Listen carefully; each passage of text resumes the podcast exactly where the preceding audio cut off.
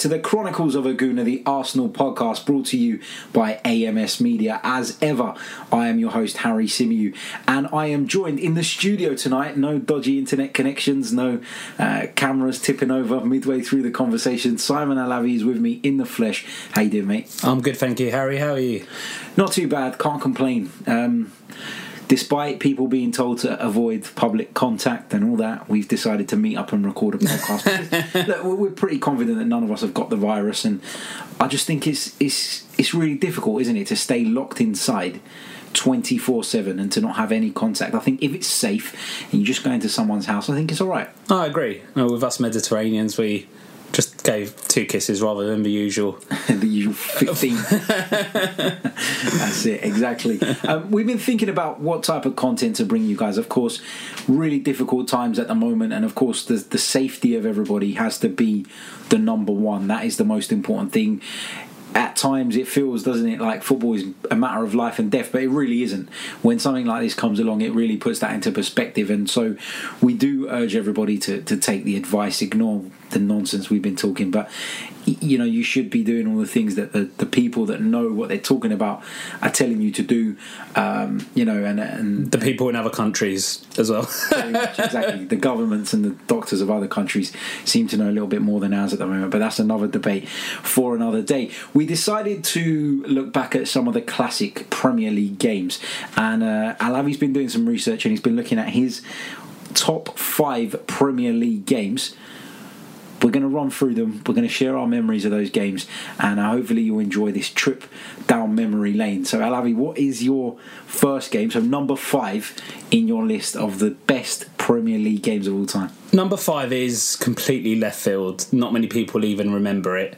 I was seven, eight years old, and I remember it. It was one of my first Monday night football games, but it was the first game where I I really enjoyed two teams playing that I didn't really know that much about.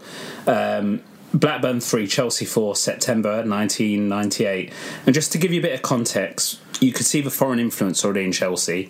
Um, the only English players to start were Wise, Saux, and Mr. Duberry, whilst Blackburn, they had Flowers, Sutton, Peacock, Sherwood, you know, players like that.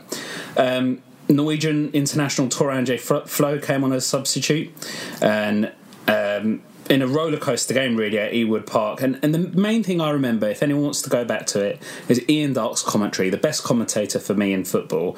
And he just said Roy Hodgson is livid. He was going mad. I've never seen Roy like that. I know you're a big uh, fan of Roy. I've never seen him go so mad um, at referee Peter Jones. And the game really bored over when Lasso was sent off, and and Saux was sent off rightly, but Perez wasn't, and that was what made Roy Hodgson go so mad. Interestingly, Vialli was managing Chelsea, and he actually dropped himself for that game for the um, Italian pairing up front of Zola and it would have been Casiraghi, our Italian in your Serie A um, viewers would remember. Um, but Tore André Flo, like I said, he won the game, came on two goals, four free, and Hodgson went apoplectic, absolutely mad. Um, off he went, past Flowers, great goal, and it was one of the best games of football I've ever seen in the Premier League. Strange one though, isn't it? Because you, you mentioned there Gianluca Vialli subs, uh, dropped himself. To think that players used to do that, mm. players used to manage teams and be part of the squad. Well, we had a few, didn't we? Do you remember Ruud at Chelsea as yeah, well. We, we, did have a few, but we we Hoddle. don't have that anymore. No. So the more, I guess, the younger football fan, and you know, we're we're not talking as if we're old, but you know, the younger than us fan wouldn't probably necessarily remember that, and they probably hear that, and that would probably stand out to them as, you know, something strange. It, it was the one I mentioned that I want people to go and watch because everyone has a game that not everyone loved quite as much, or not everyone remembered. You might have a player, Harry, who not everyone loved, but you really, really, you had something, you know, for favourite, yeah, yeah, favourite. And, and, that for me was because of the age as well. That that was a real favourite, and that's the only one that would probably not be in anyone else's list. But it's the one I want your listeners uh, and your very loyal listeners to go and have a watch. And you're a Roy Hodgson fan, and I think you would never have seen Roy like this. I am a Roy Hodgson fan. He's a very calm and collected character. He normally was livid. He does get a bit prickly from time to time in the odd press conference, mm. but to see him lose it on the touchline, that is something that's definitely worth watching. So if you haven't seen this, make sure you head over to YouTube, type in the game Blackburn 3, Chelsea 4, 1998. September, yeah. September.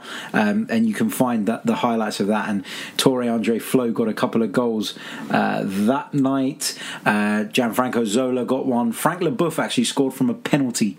Um, and then, of course, from Blackburn's side, There was another penalty as well from memory. there Blackburn had a penalty of their own. Chris Sutton uh, tucked it away. Um, he also scored earlier on for Blackburn, and then Perez, of course, uh, got the goal that well Blackburn's third goal. Interesting though, because Chris Sutton. He's a, a name from the past, but it is hard to believe when you watch him on BT Sport now talking He wasn't a bad player. absolute Yeah. shit. He was a good footballer, wasn't he? He was he was decent. Really, really good footballer. Alavi, number four. What is your fourth game on your list of all-time great Premier League games? Number four, I've gone for Newcastle four, Arsenal for Just for you. Oh, Harry. how can you do that? February 2011, 4 0 down. Um, at home to Arsenal, February 5th, 2011.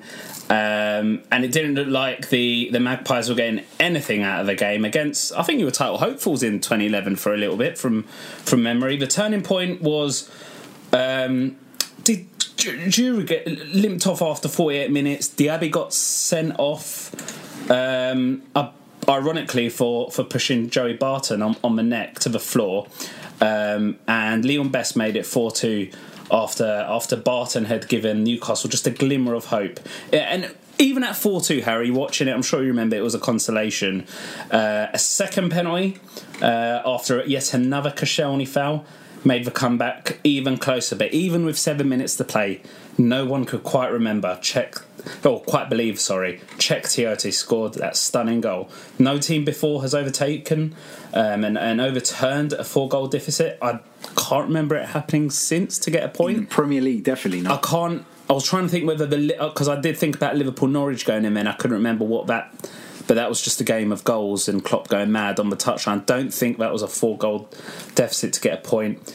Um, Harry, I, I wrote down for you the Arsenal team: Szczesny, Sagna, Koscielny, Djourou, Clichy, Diaby, Fabs, uh, Cesc Fabregas, Walcott, Wilshere, Arshavin, and RVP. Would that team beat the Arsenal team now? And, and what do you remember of that game? What do I remember of that game? I remember Great goal. So it was a three o'clock Saturday. This one, um, I remember it clearly. Yeah. February tw- 2011. It was yeah Saturday, fifth of February, twenty eleven. It was a Saturday three p.m. kickoff, and it wasn't on TV. Um, so of course, doing the things that we do, we found a, a dodgy satellite, and we all gathered uh, a few Arsenal fans together to watch it. And I remember, you know, literally cruising to a three-goal lead inside ten minutes. Walcott scored, Djourou, and then Van Persie got the third. Um, Van Persie got the fourth as well. Abou Diaby got sent off, and that was the real big turning point in that game. And it was really frustrating because he'd been getting sort of that treatment that you associate with the likes of Joey Barton, you know, constantly, you know, kicking him, pulling him, winding the guy up. It was really- a fair sending off, though, from memory. If you go by the rules now, you'd send him off. It was a you? fair sending off in the sense that that isolated incident Yeah. was worthy Yeah. of a red card. But the problem is with things like that, and what I find really frustrating is when something is going on for an entire game and the referee just turns a blind eye to it or Hmm. doesn't see it or whatever you want to call it, and then all of a sudden they see everything that you've done, and that's what's really frustrating about that game for me. But regardless. To lose a four goal lead was an absolute disgrace. And this was a pretty average Newcastle United side. This wasn't a particularly good team from memory. Um, you know, just running through their team, I look at it on the on the screen. The players that stand out to me, maybe Coloccini at the back, Kevin Nolan was in the team, Gutierrez. Barton, was it? Now, didn't the goal, Harry, if I remember rightly, didn't the goal come from a free kick? And Gutierrez, that whole game, had been causing havoc in the box. I believe the goal came from a free kick, and Arsenal failed to clear it, as always, and Tiote smashed it. From memory, that's it was an Arsenal. It was just a catalogue of errors. Yeah, but you know, it's really, it's absolutely right what you're saying that it could have been dealt with. But that ball can fall to Cheick Tiote 500 times. Yeah, he's never doing that And he's never doing that Never again. heard of him since. He is never doing that again.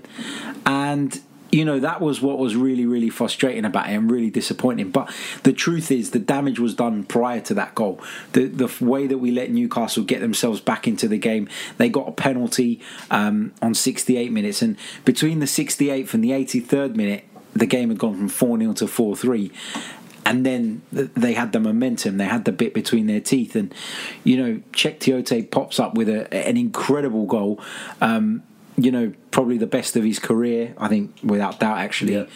And you know, it's just. It's just one of those games. It's a freak game, and I, I don't, you know, we look back on it with disappointment. But Yeah. I think as an Arsenal fan, you can't really, um, you know, you can't really be too upset about it now. Could happen to anyone, and it has happened to yeah. Oh, no, it hasn't happened to anyone. Sorry. And also, also, it's worth noting that, of course, Cheick Tiote sadly passed away since. Yeah, yeah. Um, a- and, that's that's really family, yeah. sad. And in that regard, it's nice that he's. it's remembered nice that for- he's yeah. remembered for something. And, Yeah, and and, so, that hasn't been done since. no, agreed, agreed. Moving on to game number three, Mister Alavi. It's game number three. I think a few people disagree with me here. Less so than number five, but my game number three is City 2, Liverpool 1, January 2019. And it's not because there was a great comeback, and it's not even that it, it was, you know, in April, or May, but it's the highest quality. I don't know how well you remember the actual quality of the game. That's when you started to think these two teams are unbelievable. I have not seen a game of that quality. I don't mean entertainment. I mean quality and and standard. So, what year was this? Two That was 2019. That was the John Stones um, incident, if you remember. Um, of course, City reignited their title race, um, ending Liverpool's 20 game unbeaten streak here. Um, and it, you know, it really became the turning point. Guardiola was very blunt before the game. He said, "Anything but a victory will suffice."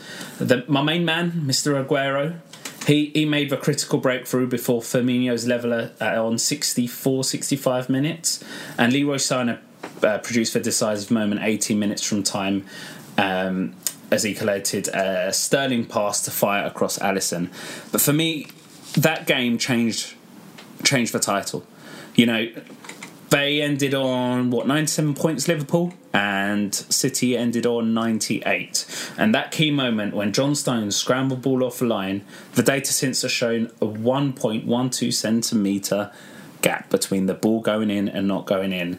And even though even still after the game Liverpool were in a better position it was just what that game meant. It's that turning point it's the momentum shift. it's the momentum shift And if interestingly, when you look at Liverpool's team on that day, and I know it wasn't very long ago, hmm. but when you look at that team, it is pretty much exactly the. Yeah. same as the team that plays now. And so perhaps these experiences and those kind of games almost were like an education for this Liverpool side. And Yeah, absolutely. It spurred them on because you look at Manchester City side and you know the, the side on that day, Stones and Kompany were the centre backs. Of course, Kompany's Now, gone. did the De, massive- sorry to interrupt. Did De Bruyne not play? I seem to remember like He they- didn't. He didn't. He was So- on the bench, but he didn't come on. So I seem to remember that's what impressed me the most. He couldn't play, I believe, an injury or something, and they managed to do it without him. Yeah, of course. I mean, Kevin De Bruyne is an, an incredible footballer. Well, you said he was the most complete player you've seen. I, I, I do genuinely believe that. I think he's No, I, I, yeah. in terms of the, Premier League, yeah. era, and that's not to say he's the best or the greatest. Yeah, yeah. But the most complete in the sense that he can get back and defend, he can tackle, he can pass with both feet, he can finish. He's got incredible vision, um, and, and you know this. I watched him at the Emirates a few times, and I've seen him hold people off when they've tried to knock him off the ball. He's got everything. Kevin De Bruyne, a really, really talented footballer. Do you see what I mean about the standard of that game? I'm not talking that about a five-four thriller or a comeback, but the standard of that game was incredible. Uh, agreed, agreed. And you know, like I was just saying, you, you know, you look at Manchester City's defence that day. Danilo at right back, Stones and Kompany with the centre backs, with Laporte at left back. Kompany has been such a huge miss Yeah. for Manchester City. Well, They've- Laporte as well. yeah, both of them. I mean, Laporte's back now, and or well, he was Yeah. back, and he's picked up another knock. But Kompany, just that leader, they're really, really. Do you know who got man of the match in that game? I don't know. Pretty sure it was Fernandinho. Could well Pretty be. sure he he showed that day why he is up there and, and why that position is still so important in the Premier League. and and I guess essentially how much Manchester City actually lose by having to play him at centre back. Exactly. Massive. Exactly. Absolutely massive. That was Would that game- yours? Mm, no, probably not. All Probably right. not. Any of the three so far go in yours? I think I'm going to take the Newcastle Arsenal because for obvious reasons. But if you weren't an Arsenal fan, you can see why it went in. yeah, I can see why it went in. I can see why it will go down as. Well, this next one will definitely go in. go ahead. What is it? You'll never see anything like this again. Aguero! It has to be. And the mic's just blown up. Um, look, it's four. It's four fifty five. It's May thirteenth. It's 20, 2012, t- 2012. City's hopes of winning a first league title in what half a century are on the line here. We've been here before. They've bottled it. Relegation in '83 against Luton, and you know they weren't expected to lose that game. And you know if we go to the start, of the game, thirty-seven games in, and all they've got to do is win the game. They're ahead of Manchester United on goal difference, a, a comfortable goal difference. They just need to lead, win the game. Kompany leads the side out, booming sunshine, but they know, and the fans know, given the sort of erroneous history of the club, that the nerves won't fade until the league is in the bag. And, and the breakthrough does come. And it's Pablo Zabaleta, a hero, a cult hero of his first goal of the season. Barely three minutes into the second half, and Cisse has not read the script. He's rifled into the um, nearest post, and Mark Hughes clearly, clearly, clearly wants some revenge. Obviously, he'd been sacked by City, what, two, maybe three years prior to that, Harry? And I think it was two. I think Was it two? That was Mancini's second season. Okay. it? I think. I, I'm, I think, oh yeah, I thought it was three, but fair enough. Um, but yeah, like I said, he hasn't well read the script, and an unmarked um, Jamie Mackie makes it two one. So City have now got to score two goals. Remember, Manchester United were of course playing um, Sunderland, Sunderland elsewhere. Yeah. Now City have got to score against 10 men. Let's not forget that because um, QPR had a player sent off. Uh, Balotelli went close, Dzeko had went close, but it was Dzeko who paid back every single penny of his 27 million pound transfer fee after 90 minutes. He scored after the 90 minutes had gone to make it 2-2. So we're in injury time and it's only just been made 2 2. QPR make, and this is the bit that really surprised me, and it's typical Hughes, it's typical mentality. They make no effort to re- retain possession. I understand the idea of wasting time, retaining a bit of possession, taking it to the flag, and then maybe giving it up. But don't just boot it straight away. That's the thing. Not against City, and the rest is history. And I've always said when people talk about Aguero and Kane and and they're comparing the two, and, and Aguero and anyone else in the league, uh, take Suarez away. Aguero against anyone else I've seen in the Premier League recently, he's the only one. And I know you've heard me say this too many times. He's the only one who takes that touch. He's the only player. agreed. I, I agree. I think Suarez does it as well. But Suarez didn't have a long stint in the Premier League, like we discussed in our um, top 11 uh, players in the Premier League in terms of a formation. He's the only player. Imagine the pressure. He takes a touch. And that, for me, makes it number two. that touch is absolutely vital as Yeah. well. It is absolutely vital, and the more times you watch it, the more you realise. if he snaps that first time, he misses. Yeah. Potentially. Yeah, because you're almost snatching at the chance, and that is the difference between a cold-hearted finisher who goes into the zone hmm. and literally blocks out everything that's going on around him. And in those circumstances, Manchester City, the first ever Premier League crown, you know, what an opportunity to write your name in history. And it's as though he just shut off to what was going on around him, Yeah. where it turned cold as Imagine ice. Imagine how calm. And yeah, exactly. And then took the touch and bang, there you go. That definitely goes in there for me. number one, Um, would it be? Possibly number one because of its Yeah, significance. winning the league. Um, yeah, I mean, its significance is, is without doubt, you know, it is without doubt the Premier League's greatest game. There's not been another title race where someone's won it like that on the last day in that fashion. So it's got to be. Uh, Certainly, in terms of significance, if we were making a significant one, it would have been first. But you asked me to do my top five favourite. yeah, yeah, agreed. Um, agreed. unbelievable. And Martin Tyler was right. You, we will never see that again. We might see a change on the last day, But to be 2 1 down in injury time, that's unprecedented. And did I make it right? QPR also stayed up. So the whole. I think the whole stadium may have been celebrating. yeah, I think QPR stayed up because of circumstances elsewhere. yeah, yeah, yeah, I'm yeah. not mistaken. yeah. But I mean, what a game! What a significant game!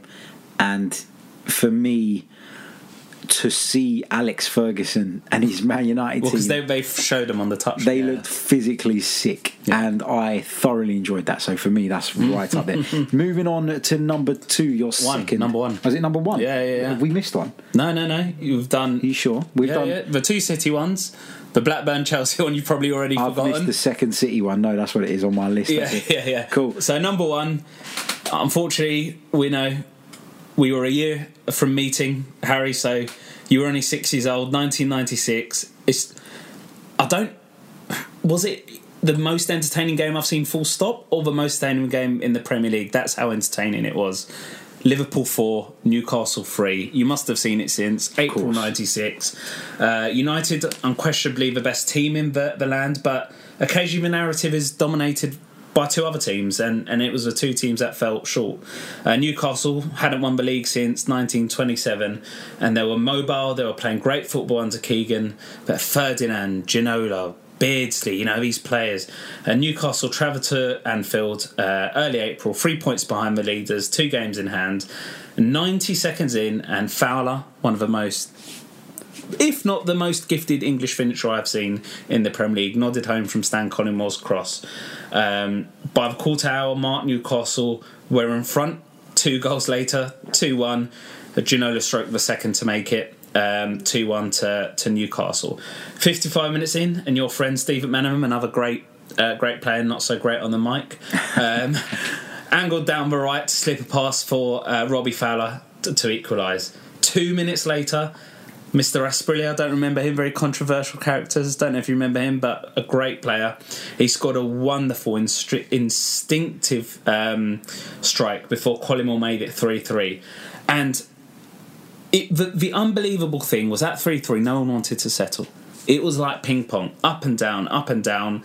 And another bait, great uh, piece of commentary, I'm sure you've heard it. Collymore closing in, scores the goal. The main image everyone remembers is Keegan. He's slumped over the advertising board, is in theatrical despair. And really, for me, that was the unique image of the whole decade of our Premier League. It was an unbelievable game. And it's a good thing I'm Mediterranean allowed to stay up at that age to whatever time I wanted. Our parents never understand bedtimes because I would have hated to miss that game at uh, nine years old. Unbelievable. incredible game, i- incredible memories, and like you said, one of the iconic images of the Premier League was that Kevin Keegan moment. Would I be right in saying, and is it because we were younger, and you always get a little bit nostalgic Yeah, yeah, yeah. when you think back to things? yeah. Was the Premier League more entertaining then? I'm not going to say that was it a better standard No, because definitely not a better standard. It wasn't that you know the play the games improved, players have advanced, etc. But was it more entertaining back then? And did the fact that we didn't really have social media, we didn't have, you know, so much bullshit, I guess, surrounding the game, did that make football a better place and football something that was more enjoyable? Yeah. It was And I- more pure, wasn't it? It was more pure. Yeah. That's the word. Yeah, but I think it's you enjoy things when you're a kid more as well. I mean, you don't have like that's all you know. You don't have any other responsibilities. They stick in your mind more, but it's both. It's both, and also money wasn't such a big thing, was it? That's the other thing. Yeah, of course. It, it's, it was a completely different world, wasn't it? And and yeah, like you said, you did enjoy things more when you were younger. But for me, football just didn't have as much toxicity. There wasn't as much anger. It was just good old fashioned rivalry and passion. But that's all it was, and and that for me made football uh, a much purer and a much more enjoyable thing to be involved with. And you look back on those days with great fondness, and we'll probably look back on football now in 10 years' time and say, you know what, football was better then. And it's just that fear, isn't it, that the game that we love is kind of getting taken away from us because of so many different aspects, commercial aspects, the fans are not the priority anymore, and it's just all changed, hasn't it? But it's been an absolute pleasure talking, Alavi. We've been through uh, your top five games of the Premier League. Did you have any? Some absolute crackers in there. I'm going to go away and think about it because uh, I'm sure there are some that I've forgotten about that I would throw in there. Um, and perhaps we can come back and do another episode where I take you through mine. Um, and uh, yeah, thank you very much for tuning in, and uh, we'll be back very soon with more uh, Premier League related content as we look to battle through this period with no football. Uh, we're doing our best to keep you entertained here. Don't forget to subscribe, share, leave us a review, and we'll be back very soon with more. Until next time, take care.